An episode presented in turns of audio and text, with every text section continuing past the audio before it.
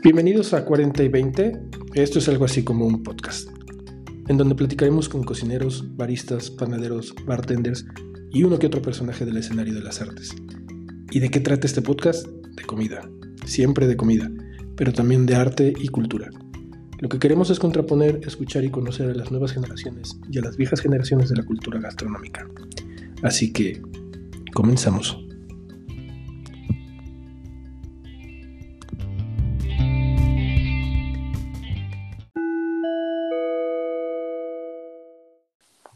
Hola, ¿qué tal? Bienvenidos a 40 y 20, algo así como un podcast.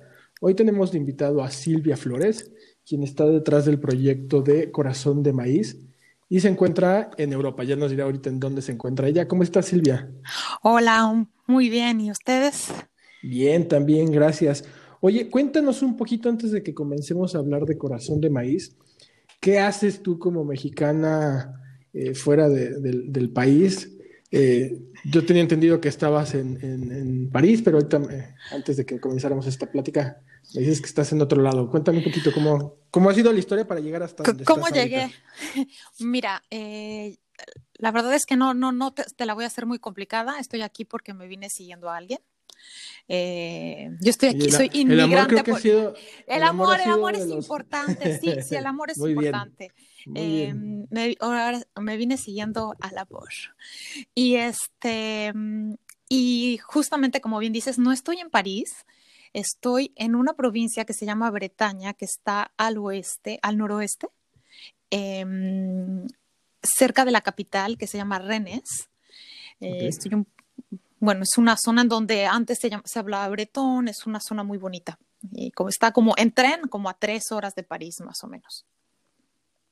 Pero estás dentro de Francia, o sea, es una, Pero estoy provincia francesa. Sí, sí, sí, está dentro de la dentro de la metrópolis, dentro del hexágono francés. Es solo que mucha gente lo confunde con Gran Bretaña y aunque son ya, por el nombre. los bretones están, o sea, son primos de, o sea, de la familia está de con los de Gales y los escoceses y hay como varios países igual no quiero decir una burrada en cuestión de relaciones. Cultural. sí, porque pues bueno, yo no soy bretona ni, estoy casada con un bretón, entonces, pero mm, creo que hay varios países bretones y tienen como, y tienen un trisquel este como, como estrellita que tiene como unos ganchitos, es como tres piquitos y que se doblan como ganchitos. Es un, ah, celtas, celtas, son celtas. Ya. Oye, y entonces tú, pero tú eres cocinera. Yo soy cocinera, soy cocinera convertida a cocinera. Eh, mi primera, digamos que yo soy de la Ciudad de México, y mi primera, mis primeros estudios fueron en una licenciatura en, idiomas, me, especialicé en pedagogía. Ah, qué increíble. Sí. Por eso también mis ansias de, enseñar y de compartir cosas. Y este, y bueno, he vagado por, por esta no es la primera vez que vivo fuera de México, viví un tiempo en Montreal, casi tres años, y mm, bueno, regresé a México, eh, empecé una, una búsqueda por comer mejor, porque esa es la realidad por la que yo me metí más a la cocina por comer mejor, porque cuando uno se va de la casa de sus papás, se da cuenta de lo privilegiado que era de tener una mamá que cocinara y le hiciera todo. Sí, claro. Entonces, este, eh, con el tiempo hice una reconversión a cocina, empecé eh, con cursos aquí y allá, después en la Escuela de Gastronomía Mexicana, en la Ciudad de México, con cocina tradicional, cocina regional, y después aquí en Francia hice la formación de la, del Ministerio de Educación y del Trabajo, eh, pues con título profesional, que es cocinera, así tal cual, título de cocinera. Eh, entonces, bueno, ahí es donde ya tengo, o sea, estoy titulada como cocinera aquí, pues. Que ellos lo manejan como oficios, ¿no? O sea, te sí, licenciatura a través de los Sí, eso no existe aquí. La licenciatura en gastronomía no existe. Eso no, no, es un, es un oficio como la carpintería, la joyería, la plomería, eh, y empiezan chiquitos en, chiquitos en, este, en como prepas técnicas. A los 15 años entran a las prepas técnicas y se forman en, algún oficio. Hay, de hecho, facultades de oficios eh, que imparten oficios especializados. Qué padre, porque además, siendo pedagoga, te, llevas todo este rollo de, aprendizaje y de métodos de enseñanza y todo, y, lo, y ves cómo funciona de otra forma ya la, formación, ¿no? Eso está padre. Claro, acá tienen, tienen un, gran respeto por la mano de obra y justamente por estos trabajos manuales. Em, si bien es una formación de tres años, la de, la de la de cocina acá, de los 15 a los 18 más o menos, la mayor parte de, este tiempo se la pasan en el terreno de juego. Eh, hacen lo que se llama aquí alternancia, van una semana a la escuela, se van tres semanas a un restaurante, el restaurante les paga un poco, pero los forma también, pero en la vida real. Porque, Eso está increíble. Porque mucho de lo que pasa con los que estudian, ahora que yo ya, que yo ya trabajé en cocina profesional acá, es que veo que mucha gente de licenciatura en gastronomía en México, eh, ya cuando le toca eh, enfrentarse, a la, enfrentarse a, la, realidad de la cocina, de las jornadas largas, del trabajo físico, porque esto no es un trabajo de soñar y de diseñar, tiene su parte creativa y, y de introspección, em, pero es un trabajo físico. Sí, pero es, muy física. Es, físico y a la hora, y yo le invito a cualquiera que venga a un restaurante a hacer la recepción de mercancía en la mañana y, y le y carga el costal de papas, el costal de zanahorias, los pescados y todo eso, y acomódalos en la cámara fría y te congelas, pero pues hay que apurarse, ¿no? Este, y eso, bueno, pues lo tienes que hacer, forma parte del, del trabajo y empiezas tempranito. Y este empiezas, a, eh, terminas tus estudios, tus tres años de estudios como cocinera. Yo acá me salté. ¿Y trabajas, trabajas allá como cocinera? Sí, hasta el confinamiento. Ok, ok. Sí, lo que te iba a decir, yo no hice tres años de formación acá porque me salté las materias de la prepa. Por suerte, esas sí me las revalidaron. Ya no tuve que volver a hacer matemáticas y geografía. Entonces me revalidaron la prepa y me dijeron, ya solo hice cocina. Eh, 98% del tiempo me la pasé de las 6 de la mañana a las 12, 12 y media en, en, cocina y después clases de teoría, pero pues más como de higiene y de técnicas y cosas así. ¿Y eso lo estudiaste en París o lo estudiaste en esta provincia? En la Lo estudié en la ciudad de Rennes, en Bretaña. Rennes, ok, Bretaña. Y después, ¿cómo empieza este rollo de, de la, cuarentena te saca de trabajar? Yo me salí de trabajar, en realidad. Eh, cuando empezó todo este rollo del, del, del, COVID, este, tuve un accidente. Eh, llegando al trabajo, empezaba el invierno, me caí y, este, y me salí. Para no, para no hacértela muy larga tampoco, eh, me salí. Pero antes de eso, bueno, y terminando la formación de cocina acá, Estuve trabajando en varios restaurantes de cocina tradicional francesa eh, para, digamos que, foguearme en, lo local y en los productos locales. Y mm, estuve casi dos años en un, restaurante cuyo chef eh, tuvo una estrella Michelin. Ya no la tiene porque cuando cierras tu restaurante, el, restaurante donde la tuvo lo cerró, pero él se considera un chef con una estrella Michelin, y en otro que se llama Metro Restaurator, que no sé cuál sería como el, es un maestro en restauración, eh, y que de ahí fue donde me fui este, por el accidente y que después empezó el COVID y ya me, me dediqué de lleno este año a más bien a la asociación. Muchos buscan la, formación en, Francia y la formación en, a lo mejor principalmente en París, por todo este tema de, técnicas y de cocina de vanguardia, que realmente es, muy intenso el, trabajo en cocina, ¿no? Francesa. Sí, sí, sí, sí, sí. Em, los franceses tienen algo que a mí me parece admirable, eh, vamos a hablar solamente de la parte positiva, que es, son muy rigurosos, son muy ordenados, son muy organizados y la cocina está, nació, la cocina francesa que conocemos nació institucionalizada. Eh, no, todo este formato de brigadas, de especializarte, el que hace los pescados hace los pescados todo el santo día, entonces es un especialista y cuando lo ves cortando el pescado y sacando los filetes, es el maestro de los cuchillos, ¿no? Este, y saca el filete y bueno, no desperdicia ni un milímetro de, de carnita, ¿no? Este, lo, lo tienen muy organizado. Lo tienes súper, súper organizado. Sí, a especialidades. Y vas cambiando de puestos, vas subiendo. Es como una mm, estructura militar. Eh, ¿Sucede, ¿Sucede en México lo mismo o no? No, no, no conozco como de, de por dentro una cosa yo, de, de ese nivel aquí en México como para eh, saber si sí, pero mi, mi, mente me dice que somos todólogos, ¿no? Entonces, eh. seguramente tenemos a los cocineros haciendo de todo este, en nuestras cocinas, pero no sé si con este rigor que, que dices que tienen los franceses. Mira, hay, hay, restaurantes que están inspirados, las escuelas mexicanas de cocina están inspiradas en el método francés. De hecho, llevan un, o sea, se imparte la cocina con el método francés. Curiosamente, muchas eh, universidades que imparten licenciatura en gastronomía, primero te enseñan a hacer una bechamel, que es una salsa verde, ¿no? Este, con una salsa de tomatillo, ¿no?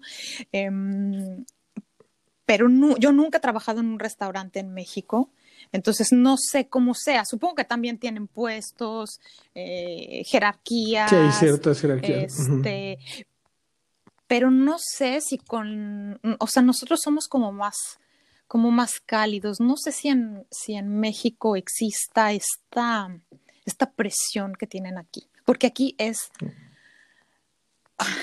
es, es, un, fuerte. es fuerte. La presión es enorme. Em, estás todo el tiempo contra reloj, la, la exigencia por la excelencia, porque no tenga ni una huella digital el plato que mandas, eh, por el control de las porciones, equilibrar el menú. Es una presión todo el tiempo y todo el tiempo contra reloj, porque desde que llegas hasta que te vas, estás trabajando contra reloj. Y es un mundo muy es un mundo un poco machista. Em, la mayoría de los que trabajan en cocina acá son hombres. Em, y es muy pues, es pesado, pues. O sea, son jornadas. Te, muy pesadas. Te, voy, a preguntar algo muy, muy. Eh, me dices todo eso, yo sin ser cocinero y sin haber estado eh, involucrado en este rollo. No sé si creo que los mexicanos disfrutamos mucho cocinar, ¿no? A pesar de que estemos dentro de cocinas de, alto nivel aquí en, la Ciudad de México o en cualquier parte del país que tengan una cocina de, renombre eh, y exista esa exigencia, creo que al final seguimos disfrutando mucho el proceso y seguimos disfrutando mucho la jornada. Se, allá se siente esa misma vibra o de repente se vuelve muy eh, pues tan frío, tan riguroso que empiezas a, perder como ese, ese gusto, ¿no? Porque creo que nosotros, a lo mejor por la formación cultural que tenemos, eh, traemos ese placer de cocinar, ¿no? Y ese gusto de cocinar y lo vemos y lo vivimos de una forma muy distinta a lo que me estás diciendo ahorita y lo que ya he escuchado de otros que han estado en Europa. Eh, de repente los escucho y, y, hoy contigo hago la pregunta porque yo no sé si sea la misma sensación o la vibra, la energía, ¿no? Mira, em, se cocina por placer, cocinan, pero el placer es distinto. En ciertos casos acá es incluso un poco malsano, eh, porque es, un, es una cocina muy competitiva, con mucha presión, en donde el que avanza, avanza muchas veces por aplastar a los demás eh, o por sabotear a los demás. Digo, no digo que en todo, no estoy generalizando, pero pasa. Sí. Em, y yo siento que los mexicanos, digo, egos hay muchos, ¿no? Todos tenemos nuestro ladito de, eguito ahí, ¿no? Pero como que siento que no está en nuestra, que nuestra cocina además nació de, forma distinta y que nuestro carácter y nuestra cultura y nuestra personalidad como mexicanos no, no somos tan así. O sea, como que somos más, más hedonistas, más fiesteros, más de buen humor, eh, tratamos de pasarnos, exacto, más de disfrutar y pues si lo tenemos que hacer, pues te pones, si ya hay que limpiar, pues te ríes y pones cumbia y te pones a limpiar, ¿no? Este, pero no te la tomas, no nos tomamos tan en serio. Entonces yo siento que incluso en estos restaurantes que tú dices de alto nivel y de alta exigencia, y yo no creo que se viva a, o sea, esta parte como de tan, de, la presión de la misma forma. Y yo creo que para, justamente para los mexicanos y mexicanas que se vienen acá, sí es un choque cultural el enfrentarse al, órale, apúrate, cállate, soy yo el chef, ¿no? Y manotazo en, el, en la mesa, ¿no? Y como parte de una formación a lo mejor no está, no está mal porque eh, creo que esa parte eh, siempre será buena la disciplina, la exigencia eh, y, te hace superarte y te hace entrar en un ritmo que a lo mejor no ibas a encontrar de este lado, pero ya personalmente creo que sí somos de otra esencia. Sí, sí, sí, sí. A mí todo el mundo me dijo, no vas a poder con la escuela. No vas a poder con la escuela. ¿Estás segura? Pero de verdad te quieres meter a la cocina, ¿en serio? ¿Quieres ir a la escuela de cocina? Sí, sí, la francesa, y a la francesa. y a veces así entripados en la escuela porque el chef, el maestro, era, era durísimo, eran unos gritos. Y cuando te llamaba la atención no era de, oye, mira, la regaste, le falta sal a tu sopita. No, era que es esta porquería. Y tú, ¡ah! Entonces, ¡ah! ¿no? Te metías la colita entre las patas y te ibas todo triste a, echarle, a echarle salecita o a corregir. son muy duros. No tienen filtro para, para decirte algo que no les gusta o que algo les parece asqueroso. Esa es la, y nosotros somos más sentidos. Como que si algo no me gusta, voy a tratar de decírtelo. Bueno, no, no. Igual le falta salecita. Sí, le buscamos. Le buscamos, el tacto, ¿no? ¿Sabes qué onda? Está horrible nos cuesta trabajo ser tan directos. De hecho, quizá uno de, nuestras áreas de mejora es ser más directos y ser más asertivos en nuestra comunicación. Aquí se pasan de asertivos y de directos, ¿no? Y entonces terminas, terminas este, este trabajo y por el tema del, del, accidente y, el tema de la, de la pandemia, y decides armar una asociación que se llama Corazón de Maíz y o sea, cómo empieza como todo este rollo de, decir, vamos a hacer esto y cómo ha ido evolucionando, evolucionando durante este año. Bueno, mira, la asociación se crea, en realidad yo estaba trabajando desde el 2018. La asociación está creada desde el 2018 Em, no se veía mucho en las redes porque lo que estuve haciendo era más como participar en festivales y en mercados de cocina del mundo acá en Bretaña, representando México, haciendo talleres y cosas así, ¿no? Este, ya después fue cuando me metí más a las redes y este año es cuando hemos estado trabajando mucho más, de forma más intensa, ¿no? Pero la asociación surge con el objetivo de dar a conocer la cocina mexicana sin los filtros de estas grandes cadenas eh, internacionales de comida rápida, ¿no? Sin los intereses comerciales. La comida mexicana es más maternal, es una comida muy generosa, que nace de una forma distinta a la, cocina francesa. Entonces, que no tenga estos filtros de del restaurante no de, de, las cadenas americanas que tienen ya una versión distorsionada y cuando llega a Europa llega ya no se parecen nada a lo mexicano, ¿no?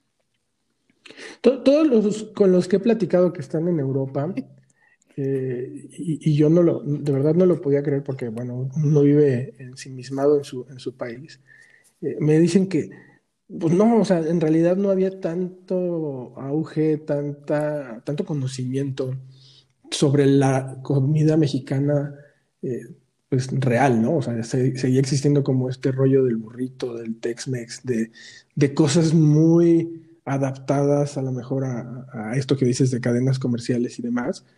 Y creo que ahora eh, con ustedes, con todos los que se encuentran allá, que, que son esa voz y, esa, y esos eh, embajadores de nuestra cultura y de nuestra cocina, ha ido cambiando un poco la percepción eh, obviamente, yo siempre digo, los que se encuentran en cualquier país, que son viajeros, ¿no? Y que es gente eh, de cierto nivel cultural, pues iban a saber que eh, un poco de la cocina oaxaqueña, a lo mejor que es la que más representa nuestro país afuera, y de otras, de otras cocinas, pero porque lo han vivido y lo han viajado.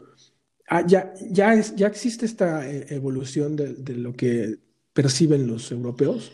Yo creo que hay mucho trabajo por hacer. Efectivamente, empieza, y hay mucha gente que tiene esta curiosidad de ir más allá del primer encuentro, del primer contacto con algo que se parece a lo mexicano. Em, pero la...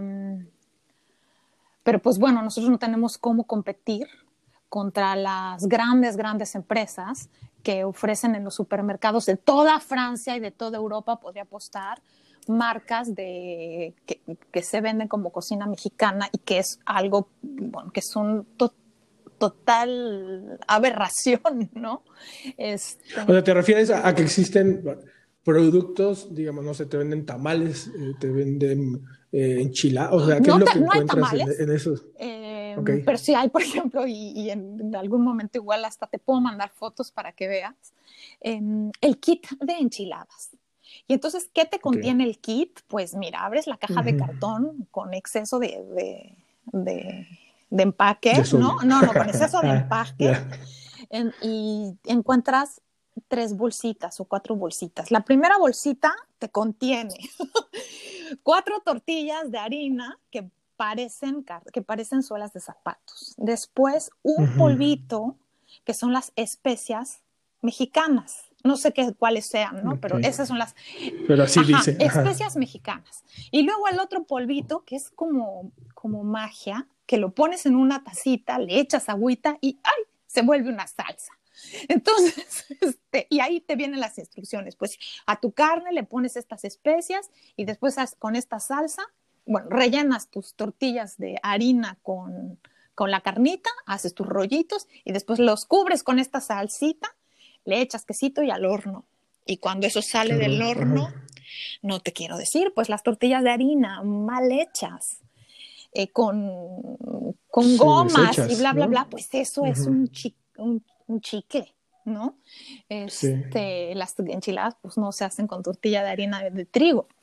Entonces, eso, eso, es lo que tiene invadido. Eso es lo que tiene invadido. Y también todos los conceptos, todos los conceptos retorcidos, ¿no? A los Totopos les dicen tacos, este, acá hay una, hay los tacos franceses que son tortillas de harina em, rellenas con papas fritas y carne y tal, y los eh, pliegan como en cuatro y los meten a la plancha de panini y, es, y se les hacen como cuadritos y esos son los tacos, pero lo escriben con K. Entonces, este, pues esos son los tacos franceses. Y entonces cuando los cocineros acá hacemos comida mexicana y pues estos son los tacos, pues no, ¿no? Este, la gente tiene, tiene, tiene que aprender. Y justo lo que decías hace rato, no todos tienen el privilegio de, de, conocer o de poder viajar y de ir a México y de ir a la Ciudad de México, a Oaxaca, bla, bla, bla, ¿no? Y a lo que se acercan es a estos productos que se encuentran como a la mano. Exacto. Se quedan, supermercado. se quedan como con la primera, con lo que encuentran en el súper, ¿no? No van más allá también porque no pueden. Entonces, justamente, ese es uno de los, del trabajo de, la, de los trabajos que hacemos en la asociación, es que, que mm, la gente que no tiene la oportunidad de poder viajar o por, incluso no tiene la curiosidad, porque a veces porque no les importa, porque no tienen la información a la mano, conozcan la cocina mexicana. Y lo que decimos en la asociación es, si ya vas a comer algo que se dice mexicano, hazlo bien. Hazlo bien, haz una buena tortillita, este, una buena salsita, usa productos frescos, no latas, este, productos de temporada, ¿no? Hazlo bien, pues. Entonces, ese es y el, objetivo, El objetivo de la, de, la asociación es difundir. O sea, a través de, o tienen diferentes proyectos, o, Es una cuestión de difusión y de educación. A través de nuestro proyecto principal, aunque también hacemos festivales y talleres y cosas, nuestro proyecto principal y que por suerte pudo vivir durante todo este tema de la pandemia, es un proyecto educativo en el que creamos patrimonio cultural por medio de obras artísticas, de ilustraciones, de infografías, ¿no? Y este, al principio empezamos con infografías y después seguimos con ilustraciones, ¿no? Vamos al rato a retomar las infografías, este, para educar en distintos temas, en temas de ingredientes. Los, muchos franceses que conozco piensan que el tomate es italiano, ¿no? Que la vainilla es de Madagascar, eh, que el cacao es de África. No, ¿por qué no? Qué, mal nos va, ¿eh? que el cacao es africano. La vainilla es sí, sí, sí, entonces no, no, no, saben de dónde vienen ciertos, ciertos productos, eh, de dónde vienen ciertas técnicas, no saben que, o sea, dónde está México, para empezar. Em, que a México lo, lo divide una línea tropical, ¿no? no estamos en América del Sur, ni estamos tan cerca del Ecuador como ellos podrían pensar. Em, en fin, no hay muchas cosas por donde educar. No vinimos a cambiar, a que la gente cambie la baguette por la tortilla, pero si llevan a comer tortillas, que coman una buena tortilla, bien hecha, no rica. Este... No, y además creo que a través de la, de la ilustración y, y, de esta parte como muy visual y muy accesible que tienen con, con Instagram y con, con, las redes sociales, me parece un, un muy buen eh, filtro para que comiencen a, a, interesarse más, ¿no? O sea, si tú ves, eh, creo que de, entrada rompemos como el paradigma del sombrero charro. Exacto, del cliché. Que, visualmente, ajá, que visualmente y que eh, a lo mejor como eh, estos elementos, y, no sé si sean iconográficos o, gráficos, los, nos, nos, representan afuera como lo que te digo del sombrero, pues de repente ya estás viendo aquí un cultivo de la milpa, ¿no? Y, entiendes que es la milpa y, y la señora con los tamales o la señora con, el, eh, con las tortillas preparándole la masa, eh, creo que empiezan como a, despertar la curiosidad de otra forma y empezamos a romper con, con esas imágenes que tienen ellos sembrados de nosotros. Claro. Claro, la gente se empieza a dar cuenta Está increíble. que la cocina mexicana es una cocina ancestral con una historia que data de miles de años, ¿no? Eh, desde la domesticación del maíz, ¿no? Eh, la creación de la milpa, de la chinampa, en fin, entonces se empiezan a dar cuenta, eso, eh, la forma en la que queremos educar, también es con cosas bonitas, porque yo creo que de, la, de la vista nace el amor. Ver estas ilustraciones y ves una ilustración padrísima, como dices, una señora con un metate, bueno, ¿qué está haciendo esta mujer, no? Y por ahí la señora está haciendo chocolate pero ¿cómo? ¿No? Y te interesas en el proceso del cacao, de la torrefacción, bla, bla, bla, y te interesas más y más y más y aprendes. Y por ahí ya no vas a ver la barrita comercial del súper con los mismos ojos, ¿no? Este. Mm, sí, o ya te, o ya te empiezas a, cuestionar cosas como de si realmente el origen del producto que a, lo mejor pareciera mexicano no, no Exacto. es, no es 100% mexicano o de un proceso que podrían venderte como artesanal y en realidad pues es un proceso industrializado de, un producto. Eso me parece formidable, o sea, empezarles a romper esos paradigmas y esas eh, creencias a través de, las infografías y del, trabajo de ilustración, me parece muy masticable, ¿no? O sea, ellos rápidamente, y, siendo eh, franceses, y, obviamente pues, la gente que es más culta va, a absorber más rápido todo esto, eh, creo que es, es muy buen como punto de partida para hacer un cambio, además de lo que se hace en las cocinas contigo y con quienes están allá afuera eh, ejerciendo algún tipo de, cocina. Claro, claro, claro. Que la gente empiece a conocer la cocina mexicana, no como cocina chatarra, no como cocina rápida, no como la cocina que engorda, ¿no? Este, como la cocina que, que te va a causar problemas de salud, no. Es como una cocina que se hace con productos frescos, con productos de buena calidad, una cocina profundamente nutritiva, eh, generosa, deliciosa, pues. Eh, tan buena como el menú gastronómico de los franceses, por ejemplo, ¿no? Yo uso mucho la comparación para, para traerlos al, al, digamos que como al, a este movimiento de la asociación, trato de, buscarles equivalencias. Yo les digo, tú como francés nunca irías a comprar una baguette industrial al supermercado empacada, o sea, es sacrilegio, ¿no? Tu, tu baguette te la compras fresquecita antes de comer.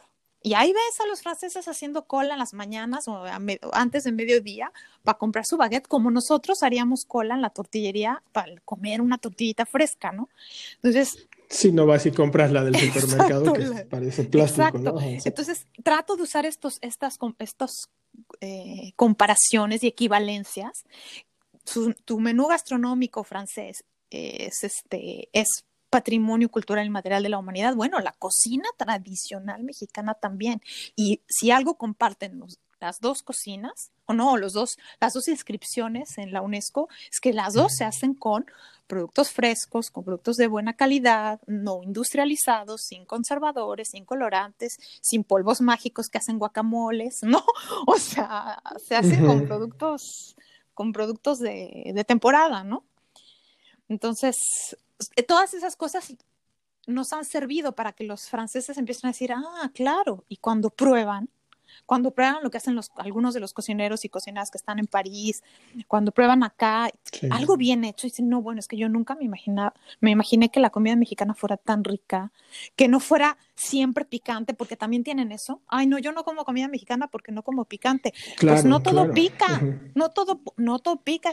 No, y además hay chiles que no pican, ¿no? Hay chiles muy dulces y chiles que no necesariamente van a ser. Y a veces nuestras salsas de mesa, o sea, que son las salsas que pican más, pues esa es tu elección ponérsela al taco o a lo que te estés comiendo, ¿no? Y controlar la cantidad. Si no le quieres poner mm, eh, mucha salsa a tu taquito al pastor, pues no le pones. Ya el taquito al pastor así solito, sin salsita, es una maravilla, ¿no? Entonces, esas cosas las van, este van, van agarrándonos un poco como, como la onda. Decías, decías hace un momento que no nada más es el tema del Instagram y lo que tienes aquí en, la página web, sino los festivales. Eh, y, supongo que antes del, del COVID y antes de, las cuarentenas eh, había actividades presenciales, ¿no? Sí, festivales justamente, en el que se presentan platos, talleres, este, este, este año está todo suspendido, y, pero, pero sí, participamos antes y hemos hecho colaboraciones con proyectos que han que están en otros lados, ¿no? Porque además nos necesitamos entre todos. Yo siempre he dicho que, que unidos vamos más lejos, ¿no? Claro, y además es romper también con nuestros propios eh, rollos de, como mexicanos no nos apoyamos, creo que al contrario, creo que eh, la labor que hacen todos allá afuera, de forma aislada e, e, independiente cada uno con su proyecto, pero que en algún momento puedan eh, tener este punto de, de, encuentro, eh, pues está genial y a lo mejor ustedes como asociación son quienes tienen también un poquito esa labor, ¿no? De irlos, de irlos acercando, de irlos juntando a todos los que andan ahí repartidos en, Europa y, acercarlos a un proyecto en común para, para comunicar y transmitir lo que es nuestra cultura y nuestra gastronomía. los, los, recibieron bien los, los franceses? Siempre les pregunto lo mismo a los que están allá, porque me da mucha curiosidad. Yo sé que, ah, por lo menos creo que si yo fuera francés, pues me causaría mucho asombro, eh, mucha curiosidad y, lo recibiría bien, pero debe de haber sectores más duros que, no son tan, tan fáciles de, explorar, ¿no? De, abrir. ¿Recibir la, comunicación de la asociación? sí. Y, los festivales y todo lo que es. Sí, la, la, en Francia existe una cultura de vida, de asociación y de trabajo voluntario muy importante muy importante. Para los franceses es justamente también por lo, que, por lo que nació esta idea de hacer una asociación, porque a los franceses les admiran mucho y se suman a causas que les importan, ¿no? Eh, por darte un ejemplo, hace dos, tres semanas una persona nos habló para decirnos si necesitan que les ayude a, a traducir al francés o a corregir al francés aquí estoy, cuenten conmigo. ¡Wow! Increíble. No solamente así de amor, ¿no? De, de, puro amor, están padrísimas sus infografías, están increíbles sus, sus, ilustraciones. Y otro de los objetivos de la asociación es justamente, como nosotros como asociación, no le hacemos competencia a nadie, ¿no? No somos el, el, puesto de tacos al lado del otro puesto de tacos que ya existía. Claro. Es una forma justamente, como bien decías, de unirnos de que este material le pueda servir a, la cocinera A que está en París para cuando un cliente le pregunte algo o para, ¿no? para compartir y, entre todos ir haciendo que la, que, la, que la gente conozca más. Todos estos recursos le sirven a los cocineros y a las cocineras que están en, en Europa.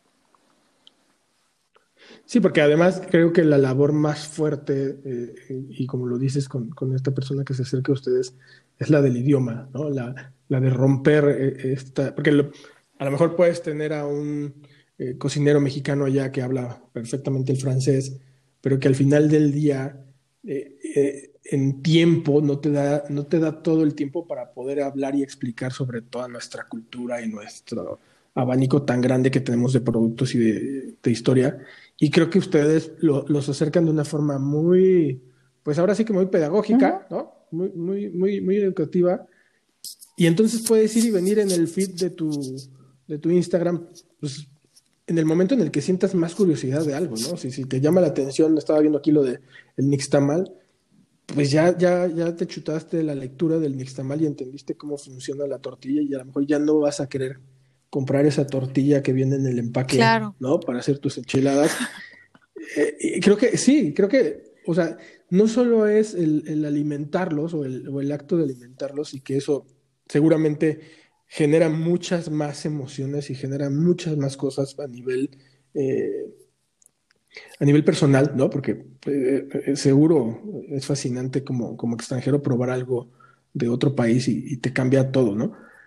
Pero también viene esta parte educativa y esta parte de formación y de información y de comunicación que estás haciendo y, eso me parece muy bueno, o sea, romperles con, con, esa barrera del idioma y acercarlos y que puedan estar, pues de repente así, como curioseando eh, de una forma muy, muy de embarradita, ¿no? Y, saber que hay un molcajete y que se trata el molcajete, este, o el nixtamal, o estas cosas, pues creo que ya por ahí empieza, ¿no? A, desarrollarse más curiosidad. Claro, y la asociación además comunica en tres idiomas. Empezamos siempre por el francés porque estamos aquí, no por, no por otra cosa. Y porque, bueno, estamos basados en, en Francia con registrados aquí, aquí hacemos las declaraciones fiscales, todo pues, ¿no? Em, pero siempre comunicamos en francés, en español y en inglés en el caso de las infografías, todo va traducido. Entonces esto hace que llegue a más gente. Sí, porque tienes tu mercado internacional que se encuentra. Y que el, no, sé, el cocinero en Noruega, oye, está padrísima la infografía del Popol Vuh, me la prestas, vas, compártela, por favor, adelante, ¿no? La yo creo que una de las infografías más bonitas es la del Popol Vuh, como que a la gente le... Hay otras culturas en las que los humanos hacen de pan, a la gente le, le, le causó mucha emoción y mucha curiosidad y le cayó el 20 de por qué es tan importante el maíz para nosotros, ¿no? Ya entienden que ese es nuestro, nuestro producto de base, aunque bueno, no solo somos maíz, ¿eh? somos milpa y muchos otros productos, pero, pero les, esta parte de, de, cosmogonía, de entender a una cultura que está tan lejana, que para ellos es tan, tan exótica, ¿no? Les lo han recibido muy, muy bien. A la gente le ha gustado muchísimo. Sí, que además es, justo lo que decíamos al principio. Su cocina o, la institucionalidad de sus cocinas y de su gastronomía no tiene nada que ver con la cosmogonía que tenemos nosotros, ¿no? Eh, del alimento. No. O sea, lo nuestro viene de otro lado, o sea, lo nuestro viene del corazón. De, una relación, ajá, exacto, de una relación de nosotros con la tierra eh, y con las creencias y con todo este rollo y, yo creo que de repente es como, no, no, no tiene nada que ver con una formación académica, tiene que ver con algo, ¿no? Que tiene miles de años ahí y que se formó desde hace miles de años. El tema del maíz, el tema de la tortilla, el tema, o sea, muchos de los, de los alimentos que tenemos y de los productos que tenemos no tienen escuela. No, no, no, no. O sea, no fueron, no fueron concebidos en una escuela, fueron concebidos en nuestra cultura. Ni, en la, ni, en la, ni se han creado los platos necesariamente en una escuela. La cocina tradicional en México se hereda, ¿no? Se, se transmite de generación en generación. Acá se aprende en la escuela, ¿no? Eh, los platos en México nacen eh, por otras razones eh, se relacionan con ritos, con tradiciones, con ciclos, con ciclos de siembra, de cosecha, ¿no? Em, por otras razones. Y acá, por ejemplo, hay platos pues que se dedican a batallas que ganó Napoleón, ¿no? Este, o sea, son, otras razones. Yo la verdad nunca me atrevería a criticar la cocina francesa porque les debo mucho, me gusta mucho, sería injusto y etnocéntrico también. Eh, a mí me encanta, pero, pero somos diferentes, la verdad, somos diferentes. Sí, muy, muy, muy, muy diferentes. Oye, ¿y hacia dónde, hacia dónde vamos con, con, con Corazón de Maíz? ¿Cuál es el objetivo que tienen ustedes como asociación este, a corto plazo? Ya pido yo a corto plazo porque... si, el, COVID nos lo permite. ajá, exacto, ya no sabemos qué otro bicho nos vaya a atacar pronto, pero no, en el corto plazo, ¿qué, cuál es el objetivo? pues mira, ahorita acabamos de sacar una colección de etnias ilustradas. Eh, la última que está publicada, que son de Lacandones. Bueno, ahí vienen las otras. Ahí vienen las otras. 70 etnias ilustradas este, por una artista maravillosa de Oaxaca, de Montserrat. Eh, bueno, viene esta colección. Eh, bueno, viene también nuestra ilustración de fin de año eh, para que para que a la gente, para que terminemos este año con broche de oro. Em, el siguiente año vienen más infografías, vienen más infografías que a la gente le van, les va a encantar porque vamos a hablar del maíz, porque bueno, además de ser una, dedicarnos a divulgación y a este proyecto de gastronomía mexicana ilustrada, de educación y de creación de patrimonio y tal, estamos en Slow Food. para promover una cocina limpia, buena, justa, de la milpa a la degustación, ¿no? Estamos en la Alianza por nuestra tortilla, es, este, junto con otras asociaciones como Fundación Tortilla, por ejemplo. Estamos aliados con, con, instituciones educativas como el Instituto Gastronómico de las Altas Montañas, que tiene una oferta educativa muy importante. De nuevo, estamos tratando de unirnos con más gente para, para, para educar, desde México hasta acá. Em, digo, empezando por aquí, porque aquí es donde estamos, no, Pero, pero estas alianzas están en México, la Alianza por nuestra Tortilla y Fundación Tortilla eh, y el Instituto Gastronómico de las Altas Montañas están allá. Este, entonces, porque también les sirve el material y les sirve saber qué está pasando aquí, cómo se ve la cocina acá, qué se necesita en la educación en México para, para mm, para enseñarla mejor, porque nuestra cocina existe. A nuestra cocina, yo digo que las cosas buenas no se tienen que defender. La cocina mexicana no hay que defenderla de nadie. Hay que protegerla. Hay que transmitirla. Hay que documentarla. Pero no la tenemos que defender de nadie porque, porque ahí está, pues, ¿no? Sí. Entonces, pues eso es nuestro proyecto a corto plazo, nuestra, bueno, a corto yo creo que vamos, 70 etnias es un montón, entonces todo el siguiente año las estarán viendo, claro, todo el año que viene. Este, y bueno, las infografías del, del maíz, ya vienen, solo que las estamos haciendo en colaboración justamente con la Alianza por nuestra tortilla y, queremos empezar desde la semillita, desde la plantita. Todo eso que no nos enseñaron en la escuela acerca de un producto tan importante, lo que lo estamos poniendo en, en material visual que a todos los mexicanos y mexicanas y cocineros y cocineras y a quien le interese les sirvan. Incluso estamos pensando en material para niños y niñas entonces, este, pues bueno, esos son los proyectos a corto plazo y si no, el COVID nos lo permite, pues talleres y, festivales y cosas así. Ahorita que decías del maíz, te, voy, a, te voy a decir, hace poquito entrevistamos a Sandra de, Frijolatorio. Mm, que no, no olviden el frijol, de verdad, qué maravilla el frijol. Yo me quedé este, digo, desde que empecé a seguirla, estaba yo como muy asombrado del, de, la, variedad que tenemos, claro. Y la variedad y todo. Eh, pero creo que justo en estas alianzas y, justo como en acercarnos, ella me preguntaba, ¿no? Y, yo le respondía en la total ignorancia, así, ¿cuántas especies crees que hay de frijol en México? No, pues 100, no, no sé, Yo, veía muchas. Montones, claro. 5 mil, 5 mil, yo, o sea, se me cayó la cara de de, la, vergüenza y, del asombro, pero también de, cómo somos como, como cultura que de pronto no nos damos cuenta de la cantidad de cosas que tenemos internamente, ¿no? O sea, ahorita que dices de la educación no solo está aquí con, con los parisinos y con los franceses o con los europeos, sino también allá, pero también acá a los que no estamos, bueno, los que no están conectados con el tema de la gastronomía, pues si tú vas eh, literal al Loxo y, eres señora que no le gusta, o señor, o joven, o, jovencita, o lo que sea, hombre y mujer, no les, gusta, no les gusta cocinar frijoles, te vas a encontrar solo dos tipos de frijoles en el Loxo, ¿no? El, frijol negro y el frijol peruano. Y en lata. Y, y, en lata, ¿no? y, se acabó, o sea, o vas a, buscar el grano y, solo te vas a encontrar dos. Claro, el vallito, el vallo. De, frijoles. Exacto. Entonces, creo que también eh, a, nosotros eh, internamente, como, como país, como sociedad, hace falta que, se exhiban y, se muestren y se eduque, ¿no? Y se genere esta cultura dentro de, la sociedad, porque no nos damos cuenta. O sea, yo estaba impresionado y me considero alguien que, le gusta el, bien comer y el buen comer, pero me dejó con la cara cuadrada de, la cantidad de frijoles que teníamos y, con la cara caída de pena.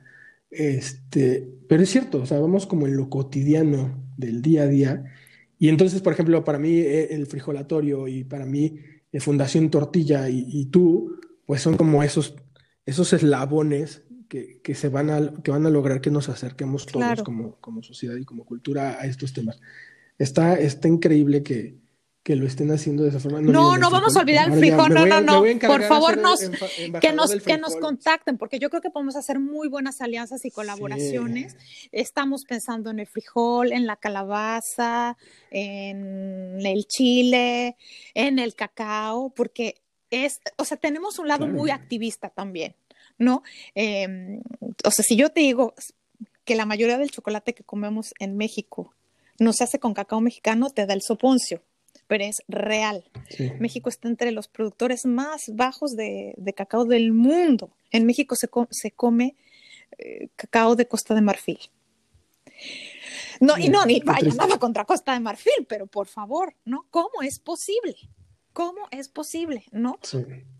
¿Cómo? O sea, da, da, duele el corazón eh, tenemos este rollo de activismo también por nuestros productos, no es volvernos nacionalistas y etnocéntricos y cerrarnos en una capsulita y no ver para afuera, no, es que somos súper privilegiados. De verdad, tenemos una diversidad increíble de maíces de Chile, de frijol, de, muchísimas verduras, de muchísimas frutas. Tenemos costas en dos océanos y andamos importando salmón chafa, además.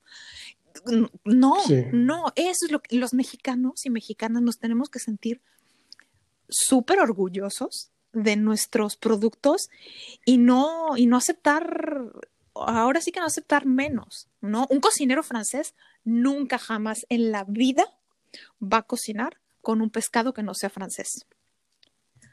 Un, cocinero del sur eh, del Mediterráneo. Y el cocinero bretón después de la costa de Bretaña, ¿no? Antes se corta una mano que pasar vieiras de, de, Normandía, no, no, no, o sea, de las de Bretaña y están orgullosísimos, ¿no? Y son los másters de las denominaciones de origen y del control de todas esas cosas, porque, porque ahí sí se ponen a proteger su producto. Esta mantequilla, la mantequilla bretona, es el non plus ultra y cuidan su mantequilla, ¿no? Y a la vaca le hacen masaje y le dan pastos deliciosos para que haga una leche buenísima, ¿no? Pues nosotros también tenemos que sentirnos con este orgullo de no me como un taco si la tortilla es chafa. ¿no? O si la tortilla es chatarra. Y antes me corto una mano que comer pescado importado cuando México nos da pescados y mariscos maravillosos, ¿no? Eso también es, nos la tenemos que creer, de verdad. Eh, yo creo que esa parte a los mexicanos nos hace falta. Creernosla y dejar de estar viendo para afuera y como algo a lo que tenemos que aspirar. Y yo creo que proyectos como, como el tuyo y como, como los que acabo de mencionar y otros que, están en, en, nuestra lista de, invitados como a estos especiales de, del podcast y, le ponemos ahí cambiando el mundo porque no necesariamente tienes que tener un proyecto macro, ¿no? Eh, para, para, hacer este cambio, para, para, para modificar eh, lo, que, lo que se necesita cambiar en el, en el mundo. Y creo que proyectos, eh, lo digo pequeños en el sentido de, de, alcance internacional, que no, que no, que no es así, pero son, son los que están cambiando el mundo, ¿no? O sea, son, son estas pequeñas aportaciones desde la cocina, ¿no? O sea, desde, no sé, desde el Instagram, a lo mejor de, de, mexicanos que están allá haciendo cocina mexicana, hasta tu proyecto, hasta el de Fundación Tortilla, eh, y muchos que, no, que todavía no, no conocemos, pero que sabemos que están por ahí, eh, son los que están cambiando el mundo y por eso este especial de, de invitarlos a ustedes a, a contarnos la historia, porque poco a poco entre todos, creo que debemos ir haciendo el cambio. Claro, claro, y todo suma, porque un proyecto chiquito por aquí, otro proyecto chiquito por allá, todo suma, todo suma, todo suma. La verdad es que, y las alianzas, las colaboraciones, eh, la gente que se quiera, que quiera trabajar con la asociación, a la que le interese aportar, que tenga eh, algo que, que, pueda parecer, bueno, nos puede contactar. El, el, Bueno, ya cuando, cuando salga el, podcast podrás eh, compartir el, sitio de la asociación. Nos pueden contactar. Como ejemplo, hace un mes tal vez nos contactó un mexicano que está haciendo trabajos en una escuela acá de, agronomía para decirme, oye, ¿sabes qué? Las infografías están padrísimas, me las, o sea, las puedo poner en una exposición aquí, adelante, ¿no? Ah, y, este, y le fue súper bien. También compartió material de Fundación Tortilla, porque él está haciendo, está especializado en, en, el maíz justamente. Y este, y bueno, no le fue, dice que fue un hit estábamos invitados a, ir a la exposición, finalmente, bueno, pues también acá estamos confinados, este, hasta pasado mañana. No pudimos ir, pero este, pero le fue increíble, me mandó las fotos y de verdad, sin ánimos de sonar muy cursi, que sí soy un poco, se, te juro que sentí así calientito en el corazón. Dije, ay, por fin, mira, ahí va, ahí va, va jalando esto. Cada vez suma más gente, cada vez nos escriben para decir, oye, puedo compartir, es que puedo imprimir las infografías para repartírselas a los niños en la escuela, por favor, hazlo. Pero por favor, claro, claro, y diles a los niños que se metan al, a los sitios de, de, nuestros aliados porque pueden encontrar recursos interesantes, ¿no? Yo creo que entre todos haremos sinergia y sumaremos. Sí, porque además creo que el, yo, por ejemplo, que he estado de repente metido en las conferencias o, estas eh, transmisiones que hacen en Fundación Tortilla con, pues con gente ultra capacitada y, en un tema meramente técnico de, de, la producción del maíz y todo esto, dices, eso está increíble, pero, pero no, todos, eh, no todos tenemos esa ni esa formación, ni requerimos de tan información técnica tan avanzada, tan detallada para acercarnos, ¿no? Y creo que proyectos como el tuyo y como otros hacen que eh, en esta suma de, de, partes, pues encontremos otro engrane que, que mache con, con, a lo mejor con un público diferente, ¿no? Y eso está bien, porque no, no, no solo se queda en, claro, en la, tesis del doctorado. en los restaurantes. Claro, claro. Exacto, no solo se queda. Vamos a través de, de, todos estos proyectos y de todos los cocineros, eh, permeando la, la, cultura gastronómica hacia todos lados. Y yo por eso, eh, el otro alguien me decía, oye, pero ¿por qué invitas a, a, a, quien no es cocinero, no? O sea, como de formación y de. Y yo, pues porque para mí tiene el mismo valor, ¿no? O sea, al final del día eh, él está en otro tipo de comunicación y él está en otro tipo de acercamiento hacia la cultura gastronómica y está bien, y es tan importante como tú que tienes un, ¿no? un máster y un doctorado en gastronomía y estudiaste en París y muchas cosas, también está bien, ¿no?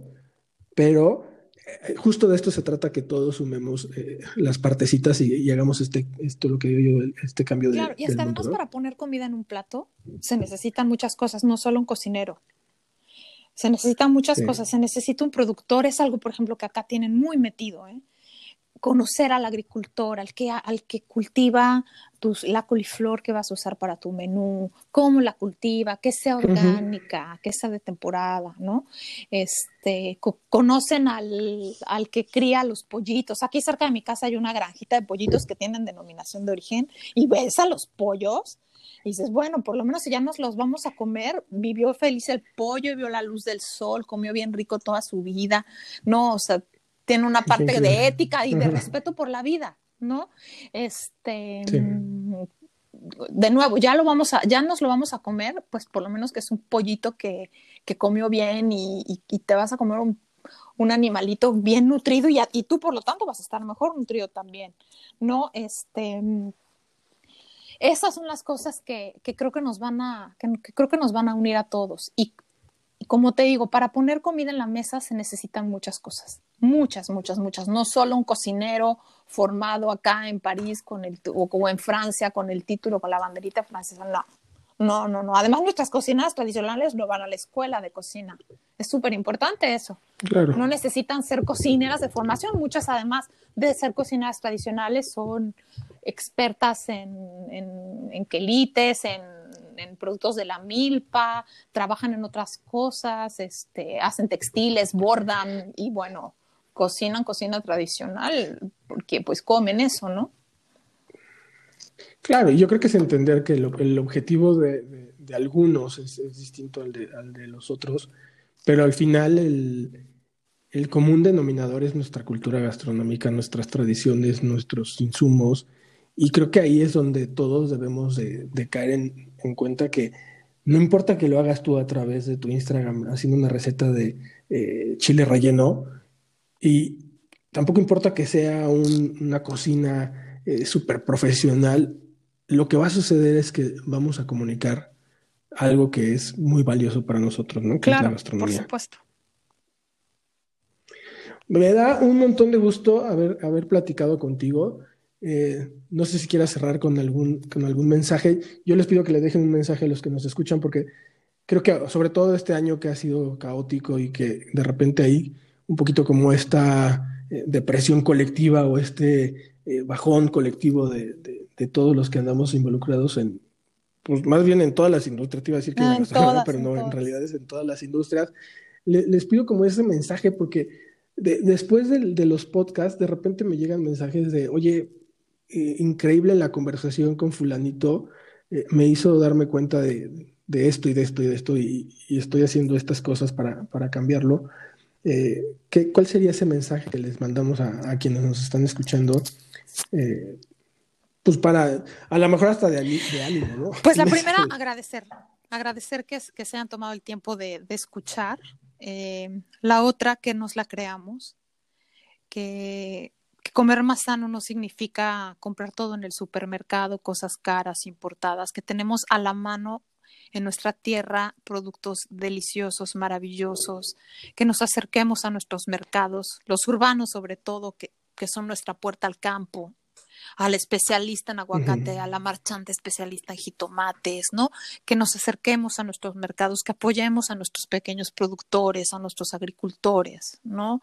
Em, creo que esa sería parte de, ese sería parte de mi mensaje y que estamos a sus órdenes, ¿no? Que, aquí estamos, que este proyecto de, Corazón de Maíz, que se llama francés Cœur de Maíz, este proyecto eh, es de todos y de todas. Es justamente una asociación para que estemos juntos y para que llevemos más lejos esto, ¿no? Increíble. Pues te agradezco muchísimo, Silvia, por, por el tiempo, por, por, haber, por habernos dejado acercarte a, a, los que nos escuchan, nosotros siempre decimos que este podcast eh, salió y surgió porque las imágenes se quedaron cortas con lo que, con lo que íbamos conociendo y con lo que íbamos escuchando. Y de repente, y sin saber nada, o sea, es, un, es una plataforma y una herramienta que, que desconocíamos al 100%, pero era la única forma de poder comunicar y dejar ahí eh, dos cosas muy importantes, ¿no? Para nosotros, el exponer a los cocineros que están fuera del país es, es, algo que creemos que lo han hecho muy pocos, ¿no? O, o ninguno, no lo sé. Eh, y estos proyectos como el tuyo, que, que, te digo, yo digo que cambian el mundo en, esta aportación, en esta aportación, ¿no? A, lo que se va haciendo poco a poco y que de granito en granito va, va haciendo el cambio. Eh, pues para nosotros es bien importante que, que sí, se que sí nos den la oportunidad de, acercarnos a ustedes. Y Muchas gracias. que nos haya dado la oportunidad de platicar contigo y que las puertas siempre han estado abiertas con, tu proyecto y con tu asociación de Corazón de Maíz. Muchas gracias. Espero que no, bueno, no, no espero, no será la única ni la última de las conversaciones que tendremos, porque ya estamos, o sea, eh, ahora sí ya estamos entendiendo un poquito la plataforma y entendiendo un poquito hacia dónde queremos llevar con estas conversaciones.